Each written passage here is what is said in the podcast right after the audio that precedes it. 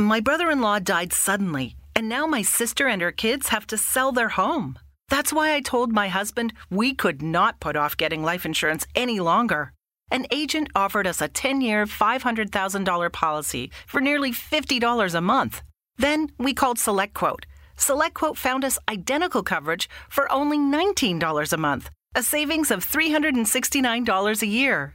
Whether you need a five hundred thousand dollars policy or a five million dollars policy, SelectQuote could save you more than fifty percent on term life insurance. For your free quote, go to select quote dot com. select quote dot com. That's select quote dot com. SelectQuote. We shop, you save. Full details on example policies at select quote dot com slash commercials. My brother-in-law died suddenly, and now my sister and her kids have to sell their home. That's why I told my husband we could not put off getting life insurance any longer. An agent offered us a ten-year, five hundred thousand dollars policy for nearly fifty dollars a month. Then we called SelectQuote.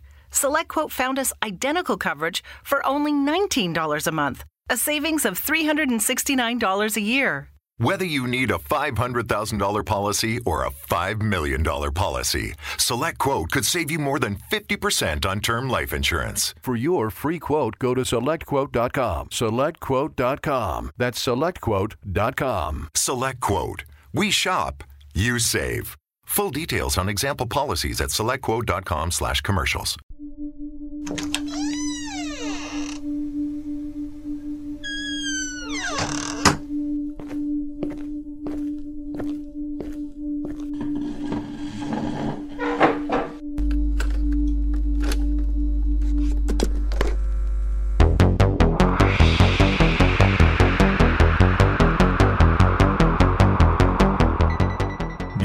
A relatos para no dormir, donde las historias más oscuras toman vida. Comenzamos.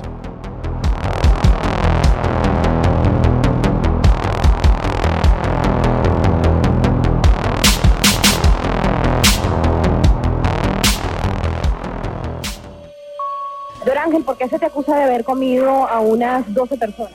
Ah, porque me cogieron unos pies y unas manos y unas cosas por ahí. ¿Pero te comías a la gente? No, pues claro, es que come gente. ¿Y por qué lo haces? Ah, para gritar, para comer, para gritar. Para... ¿Más o menos a cuántas personas? Diez, diez, unos diez por ahí. Pero no, ahora, ahorita no, no, no, o sea que estoy comentando eso por ahí. Pero se te acusa que desde el año noventa y cinco vienes realizando eso. No, dos años, dos años te va a estar comiendo gente. Dos años, yo soy nuevo, ah, por, por necesidad que me he puesto en esa área. ¿No te arrepientes de eso? No, al contrario, me alegro, estar a sufrir y saber de, saber de los comercios. ¿Y comes mujeres? ¿Ah? ¿Comes mujeres? No, mujeres, no, flores. ¿Por qué? ¿Por qué? Porque eso no, eso no molestan a nadie. Hola amigos, sean bienvenidos a Relatos para no dormir. Hoy hablaremos de la escalofriante historia del comegente, el caníbal venezolano que se alimentaba de corredores.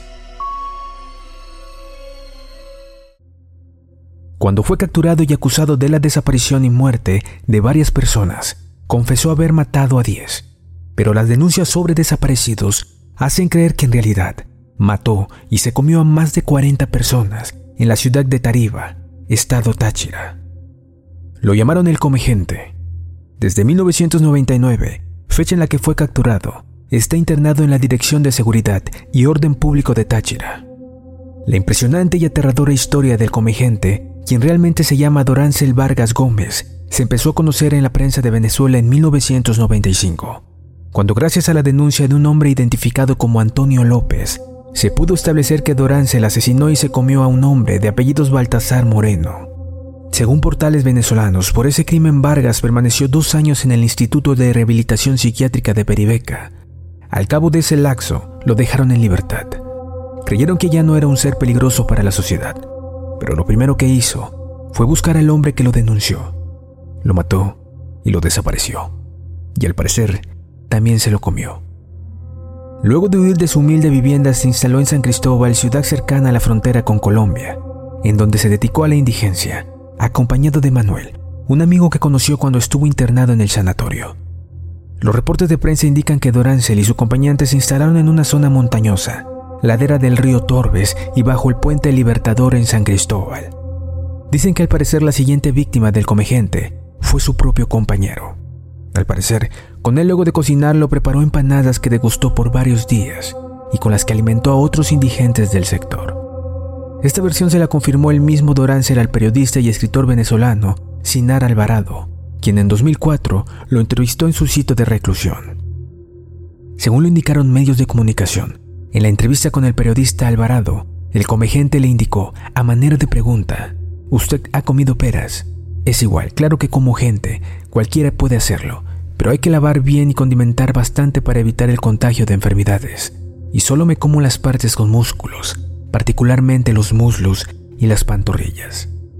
El comegente de los Andes, Dorángel Vargas Gómez, nació en la región de Caño Sancudo del estado de Mérida, Venezuela, el catorce de mayo de mil novecientos cincuenta y siete, proveniente de una familia dedicada a la agricultura. Por largo tiempo, Dorángel estuvo fuera del radar de las autoridades, aunque por aquella época se reportó la desaparición de varias personas en la ciudad San Cristóbal. En un principio, no se sospechó de este hombre. Los indicios llegaron a comienzos de mil novecientos noventa y nueve, cuando un grupo de jóvenes hallaron en un parque cercano al Puente Libertador una olla en la que había cabezas y pies, partes que el caníbal no se comía. Las autoridades empezaron a investigar las laderas del puente y llegaron hasta un rancho viejo hecho de madera y latas. Al ingresar a ella e inspeccionarla, encontraron, según los reportes, objetos y documentos de algunas de las personas que fueron reportadas. My brother-in-law died suddenly, and now my sister and her kids have to sell their home. That's why I told my husband we could not put off getting life insurance any longer. An agent offered us a ten-year, five hundred thousand dollars policy for nearly fifty dollars a month. Then we called SelectQuote. SelectQuote found us identical coverage for only nineteen dollars a month. A savings of three hundred sixty-nine dollars a year. Whether you need a five hundred thousand dollars policy or a five million dollars policy, SelectQuote could save you more than fifty percent on term life insurance. For your free quote, go to select quote dot com. select quote dot com. That's select quote dot com. SelectQuote. We shop, you save. Full details on example policies at select quote dot com slash commercials. Dadas como desaparecidas. En la cocina de aquella choza, las autoridades encontraron en una olla vísceras y pedazos de carne cocinadas. También reportaron el hallazgo de tres cabezas humanas, así como varios pies y manos. Ese día capturaron a José Dorángel Vargas Gómez. Ante las autoridades y ante algunos medios de comunicación, entre ellos R C T V, Dorángel confesó lo que había hecho con sus víctimas. Narran que con frialdad contó cómo golpeaba con una varilla a las personas para dejarlas inconscientes. Solo atacaba a hombres adultos, obreros, deportistas o excursionistas que frecuentaban las laderas del Puente Libertador. A sus víctimas las preparaba con hierbas exóticas. Dorángel declaró también que no le gustaban las manos, los pies ni las cabezas, pero que las preparaba en sopas cuando se le acababa la carne pulpa. En sus palabras, los órganos y las tripas se las comía en pericos.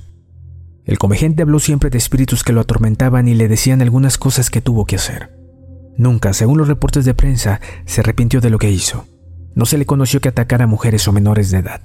Confesó a la policía que le gustaba alimentarse de hombres bajo el argumento de que estos son más sabrosos, saben a marrano salado, con un sabor parecido al jamón.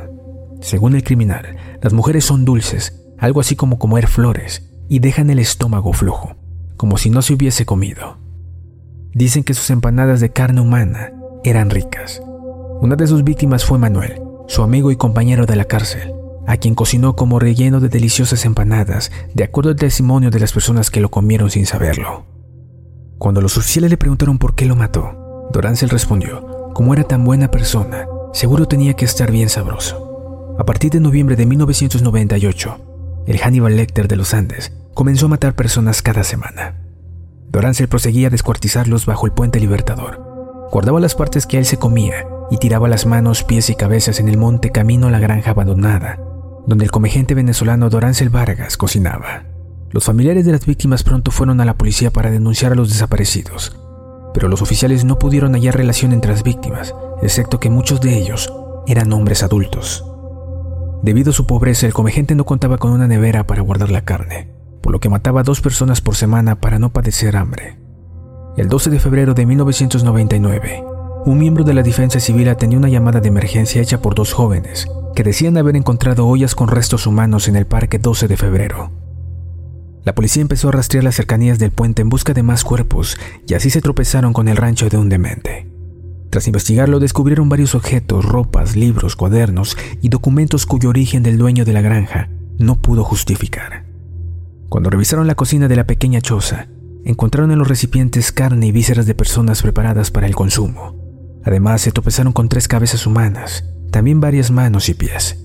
Su propietario, Dorángel Vargas Gómez, fue arrestado y escoltado por el cuerpo técnico de la policía judicial y la policía montada, quienes lo trasladaron a la comisaría más cercana donde fue interrogado. Para sorpresa del sargento Gumercindo Chacón, el comegente narró sin remordimiento todas sus fechorías. En la comisaría, Dorángel Vargas, de cuarenta y dos años, confesó que tras vivir bajo el puente por once años, se alimentó de personas que descuartizaba para después cocinarlas en rústicas ollas. El comegente afirmó que le gustaba más alimentarse de hombres diciendo: "Estos son más sabrosos, saben recio como chino salado, como jamón, da gusto comer un buen macho. Las mujeres son dulces, es como comer flores y te dejan el estómago flojo, como si no hubieses comido en mucho tiempo". Hoy en día, Dorángel Vargas Gómez permanece encerrado en una celda de la Dirección de Seguridad y Orden Público del Estado de Táchira, donde pasa los días fumando, imaginándose suculentas recetas. Es el primer asesino en serie venezolano, o al menos, el primero en ser capturado.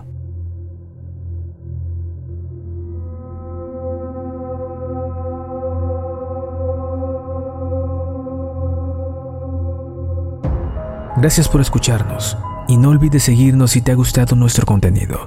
Nos vemos en un próximo programa.